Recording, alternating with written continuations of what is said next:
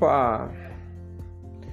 Vamos aqui para o nosso Administração com Café, episódio 06, perdão, episódio 05. Vamos falar sobre a gestão ágil. Tá? No anterior a gente falou sobre o manifesto ágil.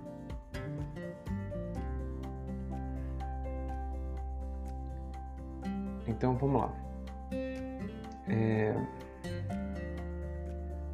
Vamos supor que os gestores possuam uma ideia de produto ou serviço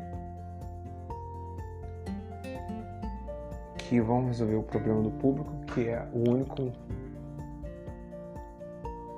deveria ser a principal ou a única motivação de existência de um produto ou serviço é resolver um problema do público, tá? Vamos supor que eles partem para o desenvolvimento em modelo tradicional, com as, as etapas em cascata, e depois de meses eles lançam um produto pouco efetivo. É... O que aconteceu? Houve perda de vantagem competitiva e talvez desperdício de recursos. É... A mentalidade do modelo tradicional ele foi descartado pelas startups. Tá? O que, são as startups? São essas empresas é, que podem ser as que estão iniciando, porém elas testam. Tá? essa definição começou sendo as, as empresas que, que iniciavam e de repente estavam em fase de início e de repente perceberam que algumas empresas, como por exemplo a Magazine Luiza, é uma startup apesar de ser é, é, é, é, já ter uma, bastante tempo de vida. Ou seja, startup não quer dizer com não quer dizer não tem a ver com a quantidade de tempo de vida da empresa, mas sim com a mentalidade. Vamos lá. O modelo tradicional foi descartado pelas startups, mas não significa que os profissionais das empresas desprezam o planejamento e pesquisa. O fato é que eles encontraram métodos, ou pelo menos buscam métodos e técnicas de fazer de forma efetiva e mais rápida. Uh, um dos métodos, que é o que a gente vai falar agora, é o método da startup enxuta. Tá? É... E o que aconteceu com a startup enxuta? Taishi e Shigeo da Toyota promoveram o conceito de produção enxuta. Tá? Ah, tem um... uma citação aqui o aproveitamento do conhecimento e da criatividade de cada funcionário, a redução dos tamanhos dos lotes, a produção do tipo just in time, o controle do estoque e a aceleração do tempo de ciclo são alguns dos princípios do pensamento enxuto. Uh, o empreendedor o empreendedor norte-americano Eric Rice adaptou o pensamento Lean tal como originalmente concebido para o universo do empreendedorismo e assim conceituou o modelo startup enxuta. É, quando falar de linha, tá? A linha, tradução para enxuto, tá bom? O, só vou fazer aqui uma leitura do, do resumo da Wikipedia que eu gostei, que é Lean Manufacturing, Lean Manufacturing, que é, dá para se traduzir como manufatura enxuta, é, com origem no chamado de Sistema Toyota de Produção, é uma filosofia de gestão focada na redução dos sete tipos de desperdícios visuais. Eliminando esses desperdícios, a qualidade melhora e o tempo e custo de produção diminuem. Então vamos lá. Continuando aqui. Ah, o modelo que foi concebido por Rice defende uma mudança de mentalidade na esfera dos negócios e que é pautada pela eliminação de fontes de desperdícios inerentes ao empreendedorismo e pelas aprendizagens que foram validadas. É, segundo Rice, em 2012, na página 43, o pensamento enxuto define o valor como algo que proporciona valor ao cliente. Todo o restante é desperdício. Ok? O pensamento enxuto define valor como algo que proporciona valor ao cliente. Todo o restante é desperdício. Hum. Para mitigar riscos, a startup enxuta propõe a aprendizagem validada, respaldada por dados empíricos coletados de clientes reais. Portanto, é requerido o envolvimento direto do consumidor, além da interação rápida entre os membros envolvidos no projeto para correção de rota. O primeiro passo proposto por Rice é decompor o projeto em duas partes: hipótese de valor e hipótese de crescimento. A partir dessas suposições mais importantes que os empreendedores fazem, e vamos ter essas duas hipóteses. A hipótese de valor ela é formulada para testar se o produto ou serviço de fato fornece valor aos clientes no momento que estão utilizando. E a hipótese de crescimento consiste em testar como novos clientes descobrirão o produto ou o serviço. E o que acontece? Os experimentos são a forma de obter indicadores mais exatos para validar as duas hipóteses. É, esse retorno, a partir de um de teste com 10 uh, consumidores, já em muitos casos bastaria, indo de encontro ao, aos métodos de pesquisas tradicionais. Segundo Rice, a intenção não é achar o cliente comum, mas achar os adotantes iniciais, que são os clientes que sentem a necessidade pelo produto de modo mais aguçado esses clientes tendem a ser mais tolerantes com erros e são, em particular, ávidos em fornecer feedback. Experimentos são uma forma de se obter indicadores mais exatos para validar todas as hipóteses. E esses adotantes iniciais que Rice né, indica, eles constituem um dos cinco públicos identificados pelo professor de psicologia, de psicologia Everett M. Rogers de, em 62, quando ele conceituou a curva de adoção de produtos e tecnologias, também conhecida como a lei da difusão da inovação. Os demais são ah, os inovadores, a maioria inicial, a maioria tardia e os retardatários.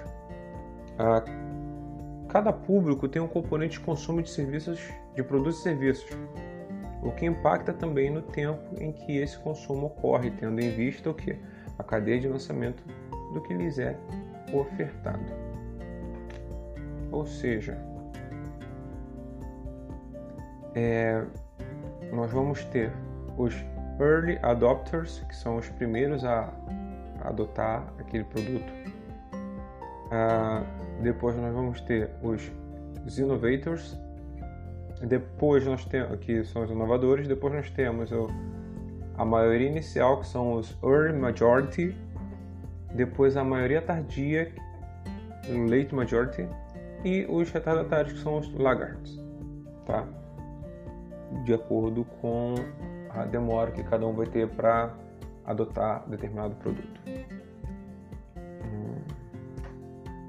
Ok, segundo Tardelli, ah, os inovadores, né, que consomem esse produto inovador, eles tendem a ser 2,5% dos clientes totais. Eles estão dispostos a correr riscos e investir valores até altos na inovação. Os primeiros são os primeiros a adotar uma nova ferramenta ou uma nova tecnologia, até mesmo em fase de desenvolvimento. Eles influenciam a evolução de produtos e outros consumidores também, e buscam constantemente inovações. Pelos adotantes iniciais, eles tendem a ser 13,5% dos clientes totais. Eles são entusiastas e experimentam as soluções antes da maioria do mercado. Estão, ou seja, estão logo depois dos inovadores. É, são financeiramente estáveis, os primeiros a serem fidelizados e são influenciadores que, ao terem uma boa experiência, tornam-se parceiros de longo prazo. A maioria inicial, que é a terceira parte da clientela dos usuários, é, formam 34% dos clientes totais, aproximadamente. Essas são pessoas e empresas que seguem tendências inovadoras e dos early adopters.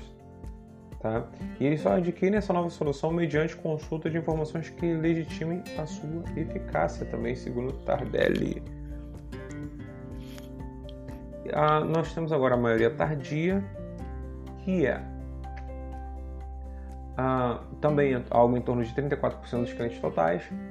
Ah, naquele momento em que o cliente, o, o, o, o produto ou serviço ele começa a ter uma certa decaída de quantidade de, de, de velocidade de adoção, tá?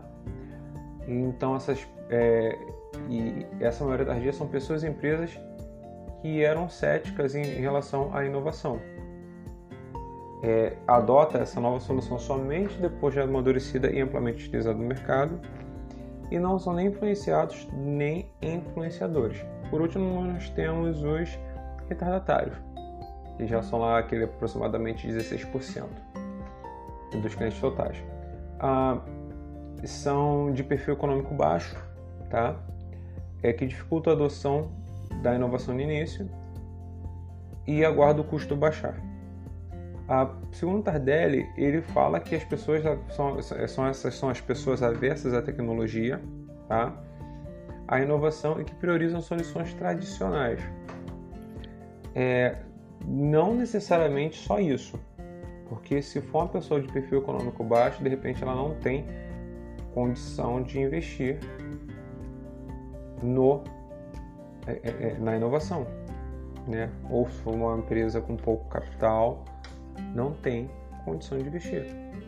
O MVP, que é o mínimo produto viável, uh, segundo Rice, que diz o seguinte: erros minúsculos nas hipóteses podem levar a resultados catastróficos. Ou seja, para isso, é, para evitarmos isso, a startup enxuta opera a partir da realização de ajustes constantes pautados no ciclo de feedback do construir, medir, aprender. E é isso. Das ideias você constrói um produto. Do produto você mede os dados. Com os dados você aprende, cria novas ideias que vão voltar para construir o produto, que vão medir os que vão daí você vai ter vai poder medir com os dados e com os dados você vai aprender, vai gerar ideias e assim por diante. Um, considere o seguinte ciclo. Vou dar um exemplo aqui. O experimento para mensurar hipóteses de valor de crescimento utiliza a técnica chamada produto mínimo viável. Uh, ou MVP, que é sigla para Minimum Viable Product. O MVP, MVP, é aquela versão do produto que permite uma volta completa do ciclo, construir, medir, aprender com o mínimo de esforço e o menor tempo de desenvolvimento. Porém, é importante não confundir MVP com protótipo ou teste de conceito. Diferente de um protótipo ou teste de conceito, o MVP é projetado não só para responder perguntas técnicas ou design do produto. Seu objetivo é testar hipóteses fundamentais do negócio. Ah,